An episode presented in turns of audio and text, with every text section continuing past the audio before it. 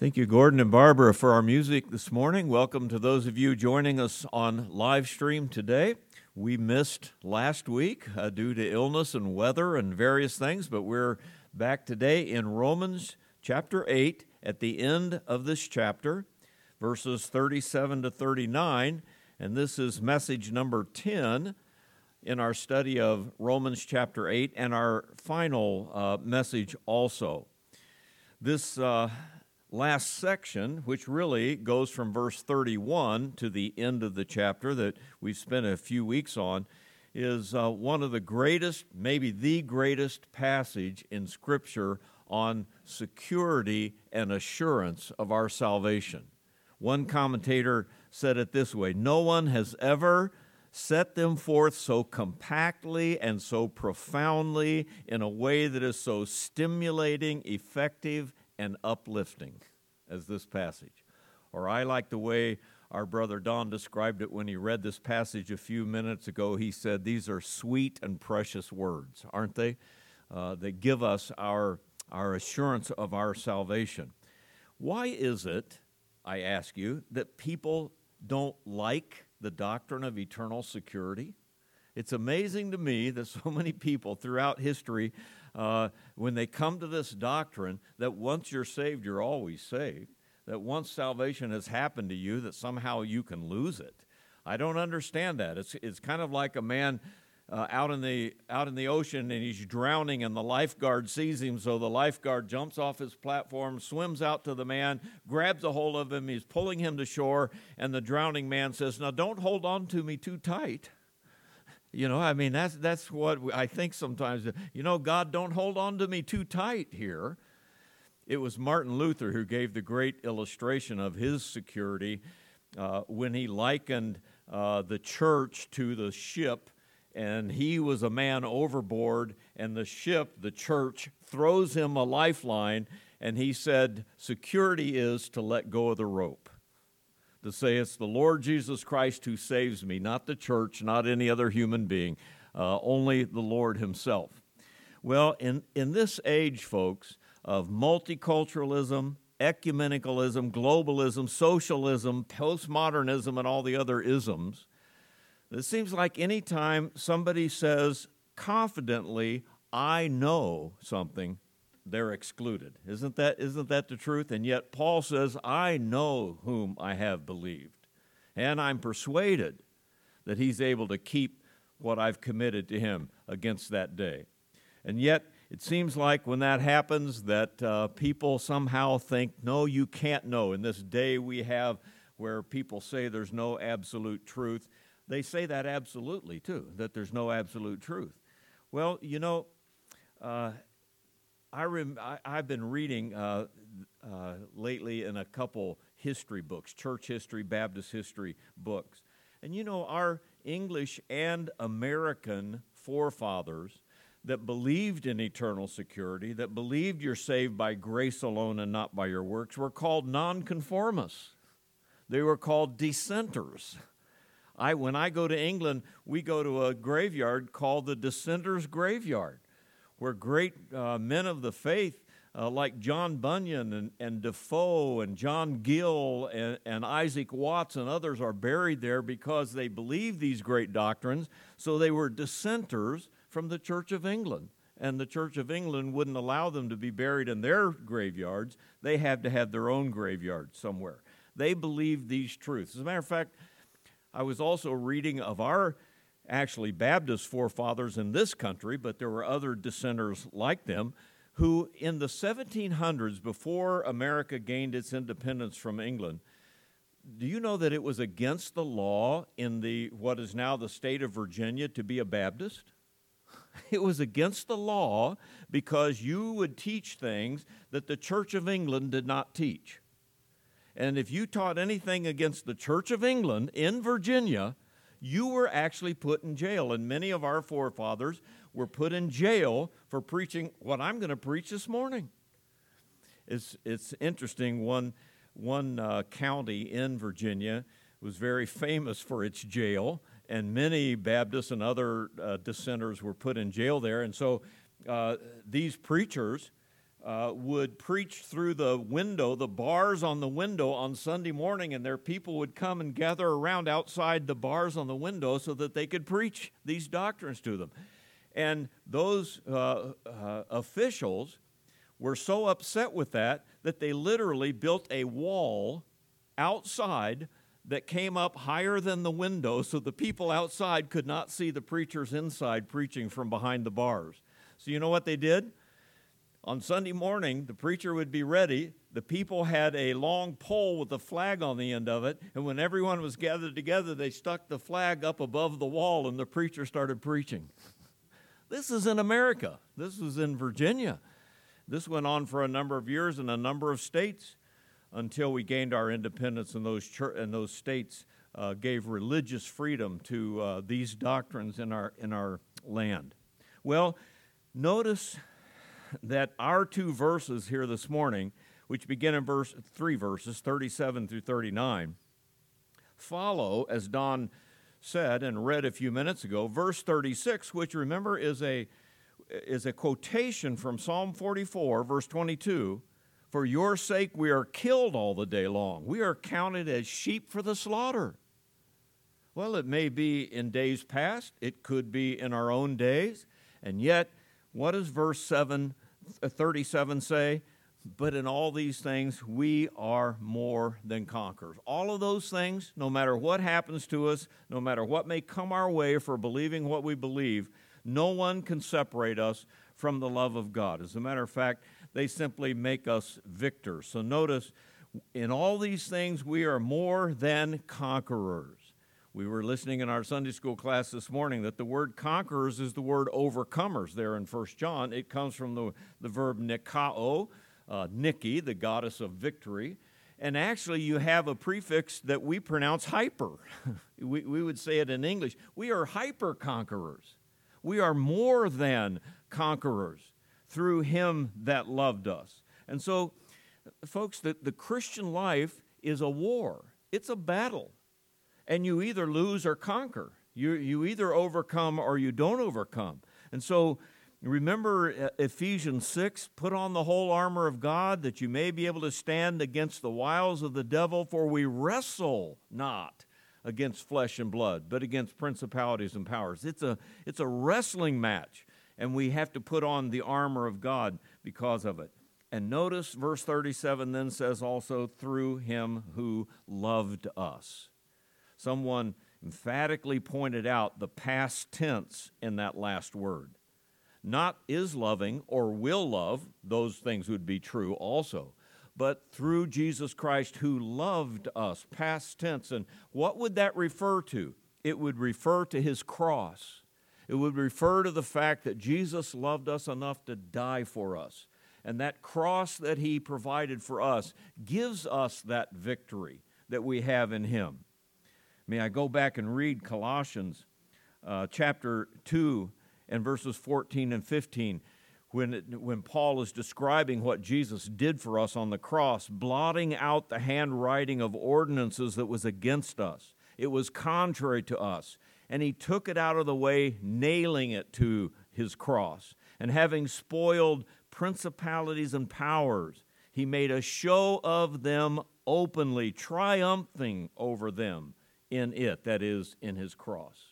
And so we are more than conquerors through his cross. We're more than conquerors because of what Jesus Christ did for us. So verse thirty-seven kind of serves as an introduction to the message that I want to uh, give this morning. And uh, so you notice in your outline that you have in front of you, I give you just these six uh, major points. And uh, as someone pointed out, and I, I, I like to use six because it's it's kind of like we have four pairs of things and two single things. And they kind of come uh, two pairs and then a single thing, two more pairs and a single thing.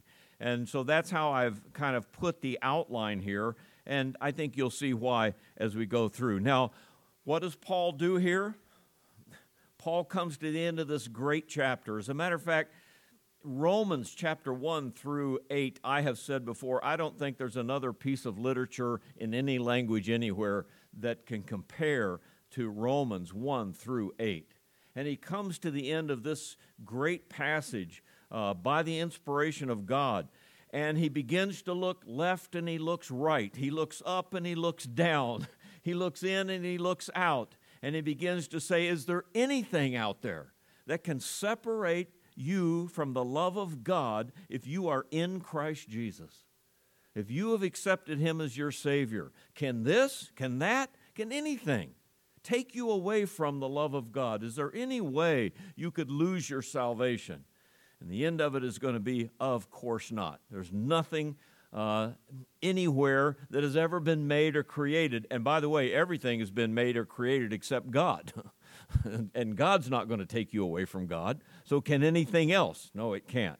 So notice with me, Uh, these categories or, or groupings, if you will. First of all, life and death, death and life in verse thirty-eight.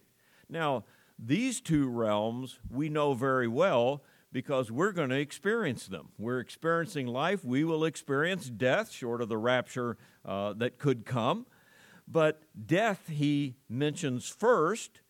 And, of course, Paul's life is full of these experiences, near-death experiences, and then finally execution himself by those who hated him and hated his doctrine.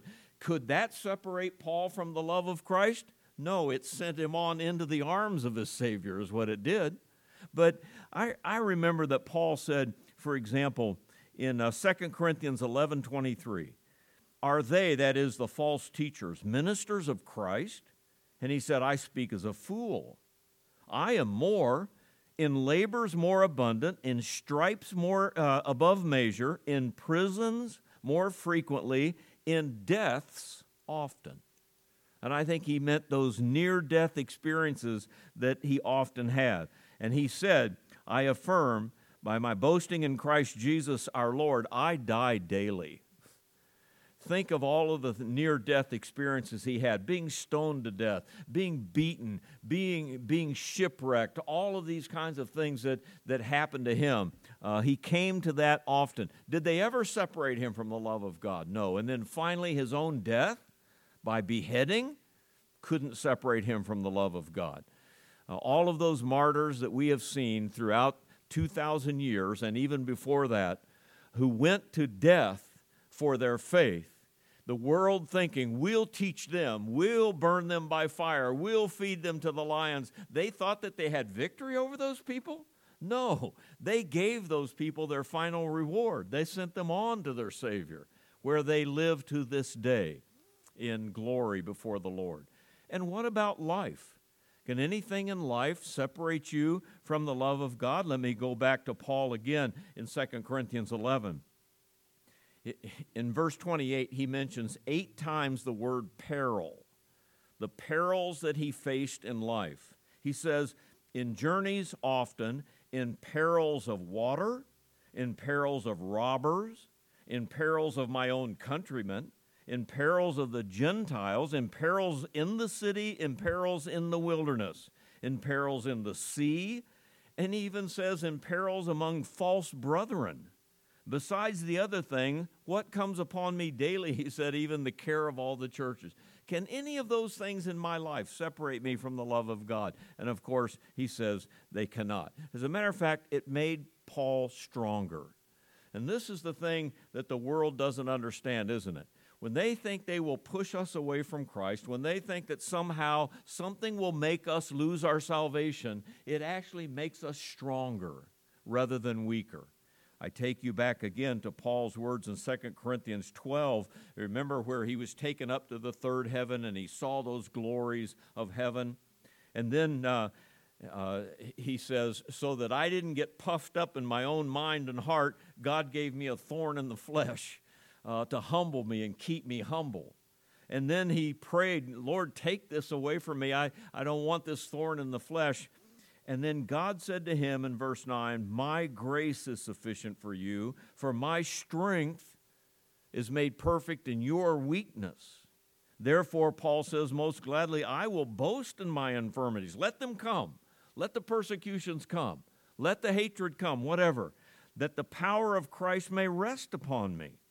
Therefore, I take pleasure in infirmities, in reproaches, in needs, in persecutions, in distresses, for Christ's sake. For when I am weak, then I am strong. And that's what's happened throughout history, folks, when Uh, and read Hebrews eleven if you want to. When the pressures of the world came upon God's people, it only made them stronger in their faith. And that's what I think Paul is saying to us in these days in which we live, no matter where the, the pressure may come in your life, uh, don't let those things make you weaker. Let them make you stronger. Yesterday, as I was preparing this message, I walked from my office down this hallway, and I go by that board, you know, where we have pictures of those past members of our church who have gone on to be with the Lord. And I, and I look across that bottom row, just the last four, and I see Milburn, and I see John, and I see Joe, and I see Howard. And I think of every one of those men, as they came closer to death itself, they became stronger in their faith and gave testimony to the fact of knowing where they were going and the victory they were going to gain. That's the way we all should be. Now, secondly, the second pair of things are angels and principalities in uh, verse thirty-eight also. Angels and principalities, we've already talked about that in Ephesians chapter six. We wrestle not against flesh and blood, but against principalities, powers, rulers of the darkness of this world, spiritual wickedness in high places. Those things are all around us all the time. The Spirit speaks expressly, Paul said to Timothy, chapter four, that in the latter times some would depart from the faith, giving heed to deceiving spirits, doctrines of demons. Those things are with us even today. And one of our members here this morning in the class quoted uh, Second Corinthians eleven fourteen, "No wonder, for Satan himself transforms himself into an angel of light. And therefore, it's no great thing if his ministers also transform themselves as ministers of righteousness." That's among us still today. Can any of them separate us from the love of God? You know, we know how Satan works because God has given us his word. Jesus said to Peter, "Satan wants to have you that he may sift you as wheat." He wants to put you in the sifter. He wants to shake it and sift and see if you're really wheat or whether you're chaff. We know that Paul said we're not ignorant of his devices. We know what he does in our lives and in our hearts. Paul said people are taken captive by him at his will. He wants to capture us. And, and Peter said he's like a, a roaring lion, roaring and seeking whom he may devour.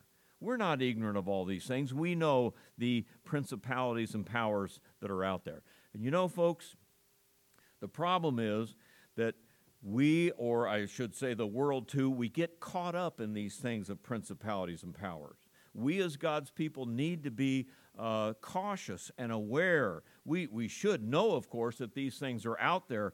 But I think sometimes people get caught up in this world of Satanism and demonism and, and witchcraft and all of these things that go along with it for a number of reasons. No, number one, you can create a real interest in those things.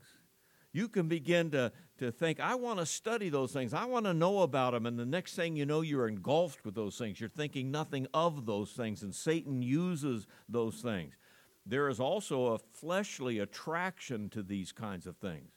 Satanism, Satanism and, and witchcraft, uh, demonology, and those kinds of things are lewd and and uh, uh, wrong and and and uh, uh, fleshly before the Lord. And people that get involved in those uh, get drawn in by the lust of the flesh into those kinds of studies.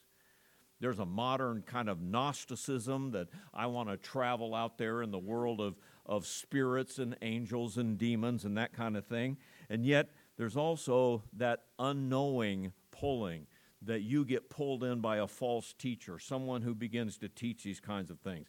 You know, some years ago now, there was a series of books by Frank Peretti called This Present Darkness, followed up by Piercing the Darkness and things like that. Uh, my opinion is that I think maybe he pushed more people into uh, those kinds of things, and he ever pulled out of those kinds of things, because people would read those books because they thought that was so cool to be reading into those kinds of that, that spirit world and that demon world and so forth, and you get pulled into it. You know what Colossians two eighteen says? Colossians two eighteen, Paul said, "Let no man beguile you of your reward in a voluntary humility and worshiping of angels, intruding into those things which you have not seen, vainly puffed up in your fleshly mind." And people get puffed up like that, and they and they want to study those kinds of things. When I was a teenager, the big thing was a Ouija board. Do you you remember that? I see all the older heads going like this. Do they still have those things?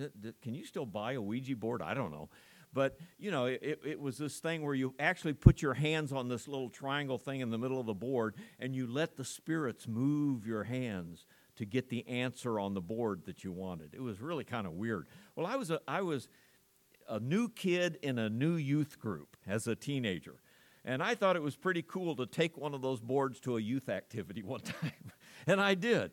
And then I kind of learned that this, this isn't really as cool as I thought it was. And I remember driving home from church that night, and I would drive myself, and it was about forty miles from my home to church. So I would drive home at night after church, and I had that Ouija board on the on the seat next to me in the car, and I came to Four Mile Creek, a river that uh, is there in Southern Ohio. I pulled off before the bridge. I took that game. I walked out on the bridge and threw it in the river and wa- watched it float down the river, because the Lord said to me, you don't need to be doing these kinds of things. When my kids were teenagers, there was a game called Dungeons and Dragons. And uh, it was a game that would pull kids into this mystic world of demons and spirits, very much like the ancient Gnosticism. And you know, folks, you, you know I'm not a movie goer, much less a movie watcher much, but you can't help but see commercials on T V. And I see the commercials of movies that people must watch and engulf their, themselves in. I don't even like the commercials. It's ugly, it's greasy, it's it's demonic, and these monsters and everything that they create. I wonder sometimes if lost people who create those things, when they die and go to a sinner's hell, if those things won't become real in their lives, because demons are real and torment them for throughout eternity. I wonder if that's not true. I wonder if it couldn't happen that way. And the video games and all that that uh, just engulf kids, we have to be careful of these things. There are angels and principalities out there. But why do we talk about them? We do because we say to ourselves, if you are in Christ Jesus, is there any power, demonic, uh, witchcraft, sorcery, anything like that that could ever separate you from the love of God which is in Christ Jesus? Nothing in all of that world can do that to you.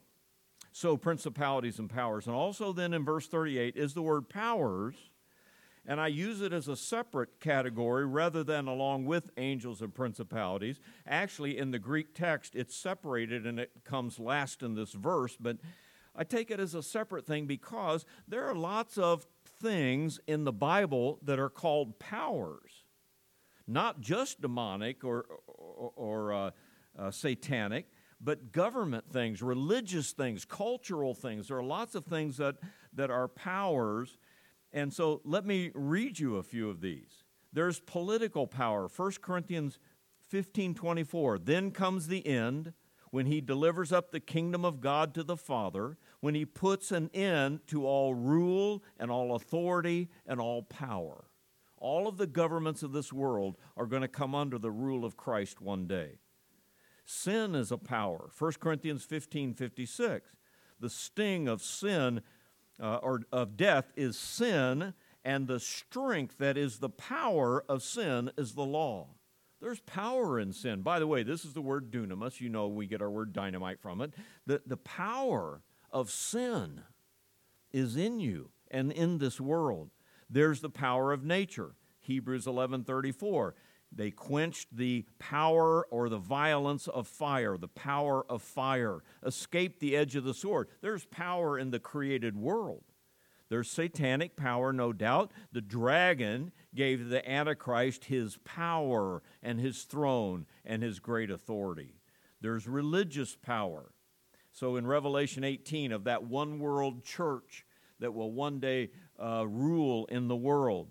All the nations have drunk of the wine of the wrath of her fornication. The kings of the earth have committed fornication with her, and the merchants of the earth have uh, have, econo- have made themselves rich through the abundance, that is the power of her luxury. And so there's a power in religions. There's a power in that kind of, of thing in this world. And lastly, there's a human power. Acts three twelve, when Peter saw it, he said, "You men of Israel, why do you marvel at this? Why do you look so earnestly on us as though by our own power we could make this man walk?" But he refers to human power. So think of all of the things that have power in this world, all of the things you might come in contact with, and there are many of them. Can any of them separate you from the love of Christ? Can anything that you can think of Uh, do that? And let me ask you this. What are you afraid of in this world? What is it you fear?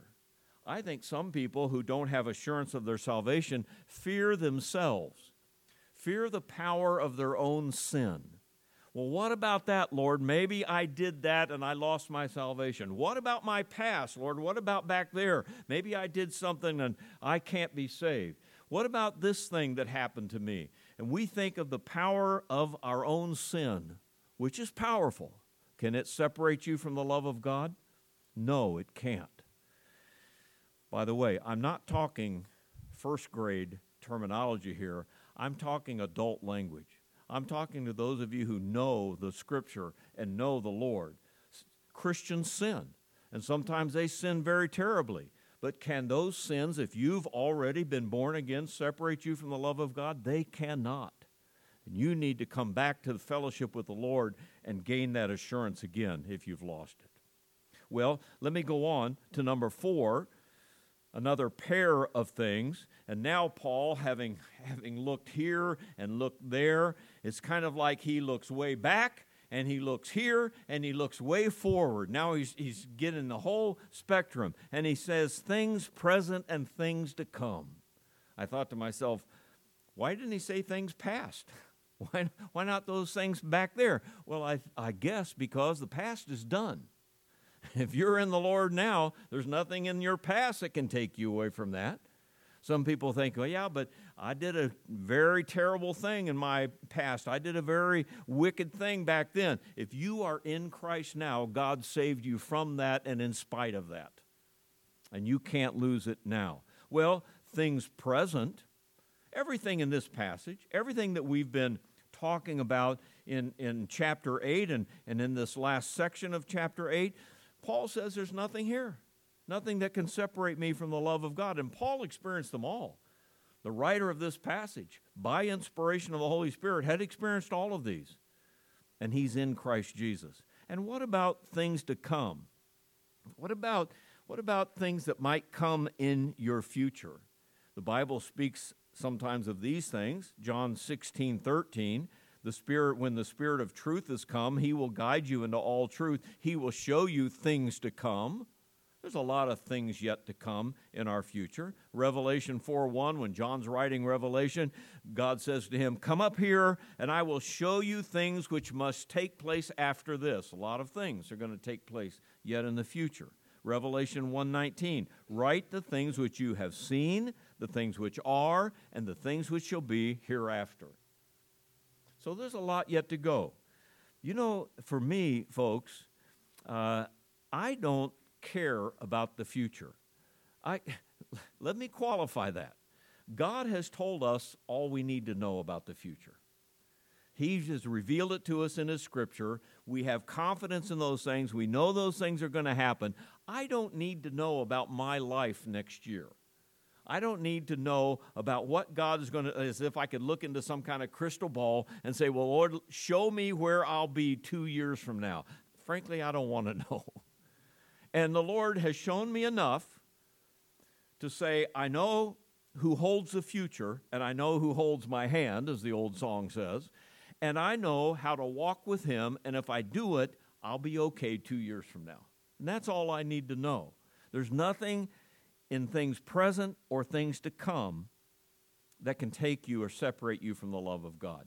You know, there were a few people who saw the things to come. Enoch and Elijah both were taken up to heaven, and they, they didn't come back from this life. They saw things to come. Isaiah, Ezekiel, those prophets who saw heaven, they saw things to come. And then there's Peter, James, and John on the isle, uh, or on the Mount of Transfiguration, John in the book of Revelation, and, and Paul himself taken up to the third heaven. They saw things to come. All of them would tell you, there's nothing that can separate you from God. I've seen it all. I've been there, and you haven't, but they have. And they can say, you won't be separated from the love of God. Then, fifthly, height and depth. So Paul not only looks left and he looks right, he looks up and he and he looks down, and he says, is there anything up there? Remember, Paul went up to the third heaven, to paradise. Second Corinthians twelve twelve, I knew a man in Christ who fourteen years ago, and he's going back in his own life, before he started his missionary journeys, when God gave him this revelation, he says that man, and he's speaking of himself, caught up to the third heaven, how he was caught up into paradise. Now, I don't know about you, but if I, if God took me up into heaven, where I can see all the way back to creation, I can see all the way to the new heavens and the new earth, I can see the flames of hell down there and the joys of heaven up here, uh, I'm, I'm telling you, I would have confidence in, in what God does with me. And God says, now go back there and go on your missionary journeys and preach my word and trust in me. Uh, you know I'll never let go of you. He says, I, I know whom I've believed. I'm persuaded that he's able to do this. And if you could see that, you would have the same thing in that height or depth. You would have the same confidence that he has yet. And I'll tell you what's better than that. The Bible tells us that Jesus Christ himself not only came from heaven to this earth to let us know what things are in the height, but he went into death itself to let us know what's down there.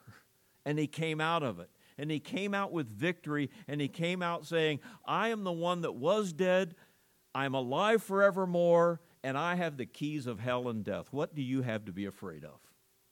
And so he showed us all of these things. And so, folks, what what person, what what creature, what, what doctrine, what person way up there or way down there can separate you from the love of Christ and Christ Jesus? If you have all of these testimonies of the inspired Scripture that tell you things, you conclude nothing can. So what can Paul say after all of these things? Well, he can say one more thing in verse thirty-nine.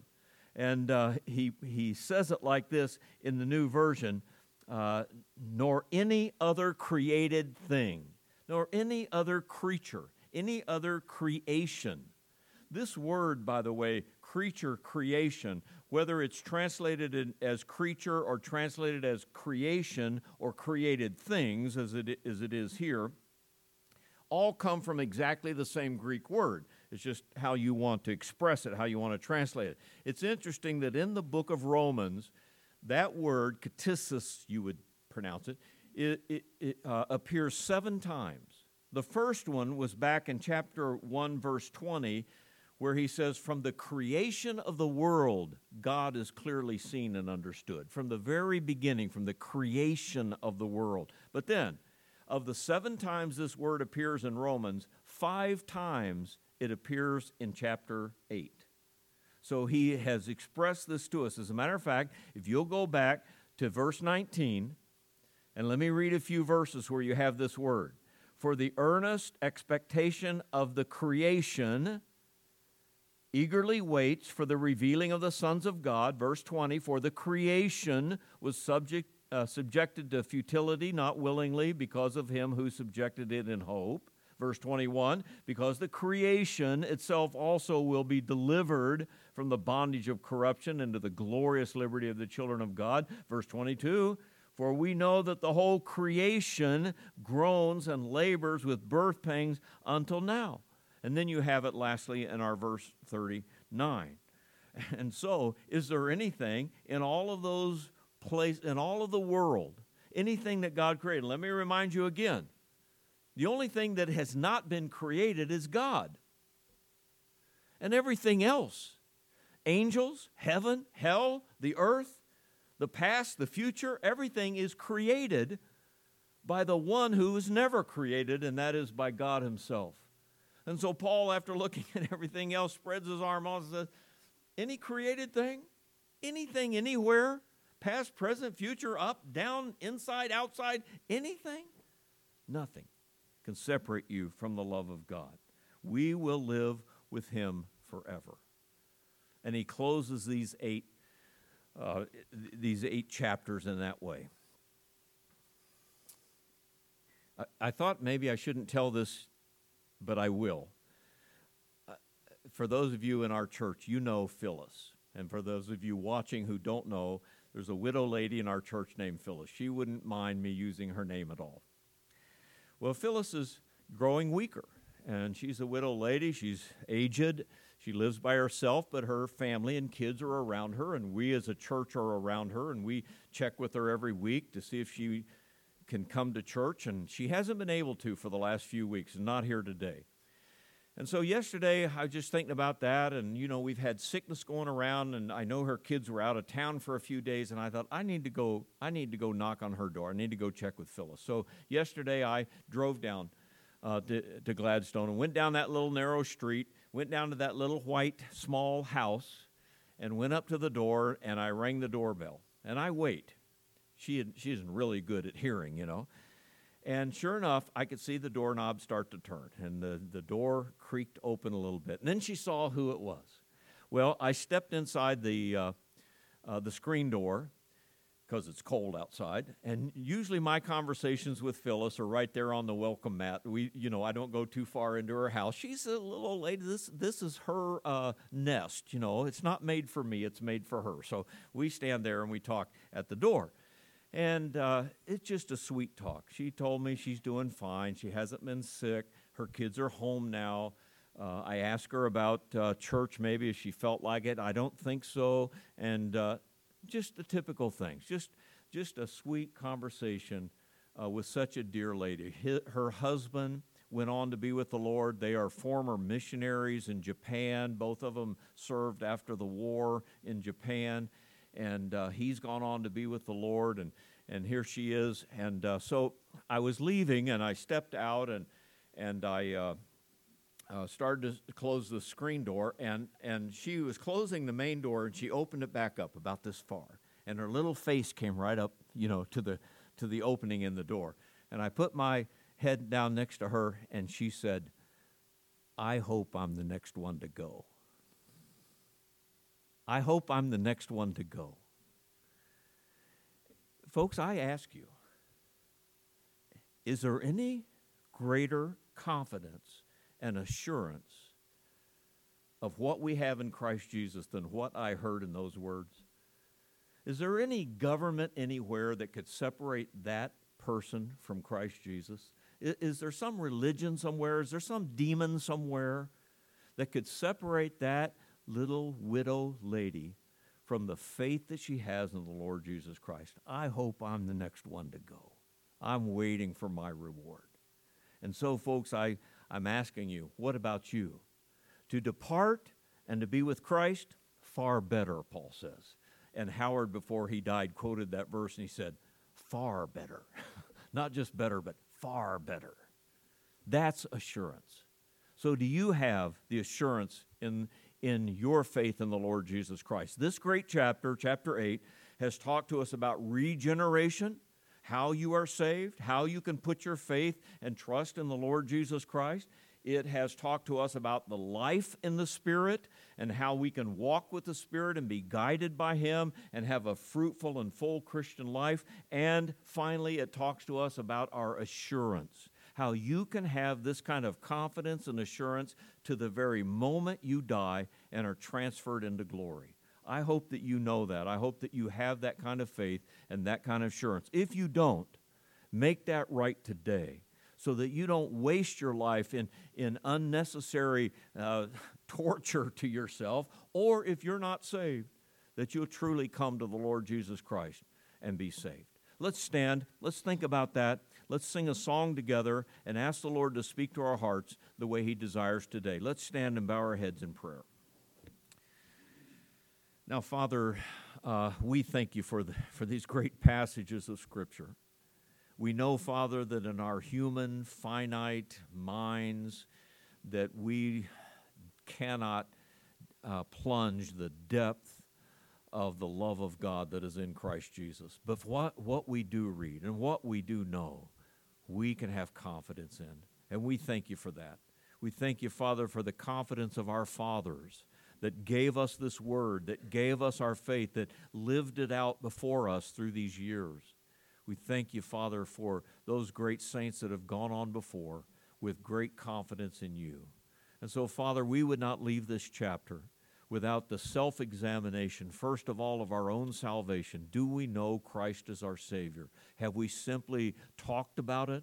Have we simply thought about it, but never personally placed our faith in Christ? And, Father, if someone has not, who hears my voice today or the voice of, of the gospel wherever today, may they place their faith in you. And then, Father, give us the confidence, give us the assurance of our salvation, that we may know, that we may have that kind of confidence that we see in God's people. And so, Father, I pray for that. And if someone is struggling with these things, I pray that maybe these verses, these truths that we've seen today, will give them that confidence and assurance that they need.